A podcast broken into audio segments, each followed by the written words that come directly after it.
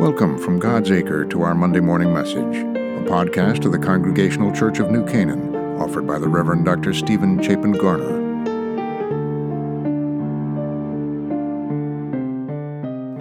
So, for the remainder of the summer, we're going to take some time looking at some of the Psalms. As you've heard me say many times, the Psalms were Jesus' prayer book. They're the prayers that he turned to when uh, he was struggling or when he was challenged or when he just needed to communicate with God. Because sometimes, you know, when we're praying, we just don't have the words. And the Psalms provide those words. Every emotion, every thought, every feeling is captured in these 150 prayers in your Bible.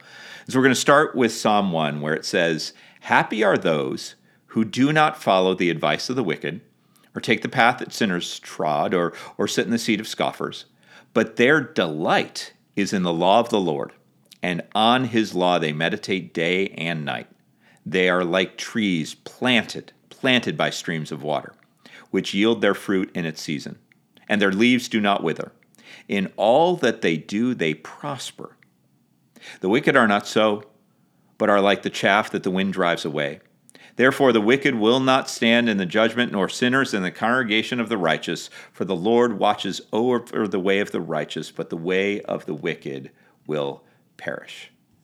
So uh, this is the psalm that that starts us off, and it says essentially that that people who cleave, cleave, cling to, hang on to the will and way of God are like trees that are planted, trees that are rooted by streams of life-giving water. Those who who pin their hopes, uh, uh, the hopes of their lives on other pursuits, those who kind of uh, uh, pin the hopes of their lives on other relationships, are, as the psalmist says like chaff that the wind drives away, that husk around the kernel that blows away with the wind. You know, you really can tell uh, a person of faith by their depth. There's just something about them. They may bend, but they don't ever really seem to break. They, they remain grounded when others seem to always flit about. They just they don't succumb to the whims and worries of the world. They stand firm.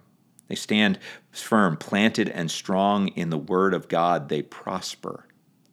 So that's what we want to do in these next couple weeks to cleave to these Psalms, to say these prayers, to reflect on them so that our roots uh, kind of sink down deep into the presence of God and, and, and trusting that somehow when we when we sink our roots deep, we find that living water that can give life to our lives.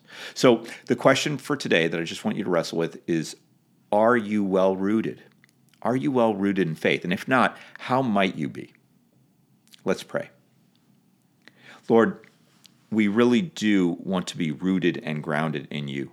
We want your word, your presence, and your law to be a source of nourishment for our lives.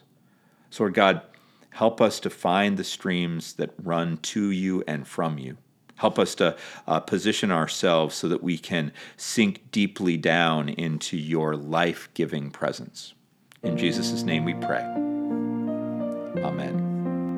To learn more about the Congregational Church of New Canaan and to connect with the messages and the ministries of our church, visit us at www.godsacre.org. God bless you, and have a wonderful week.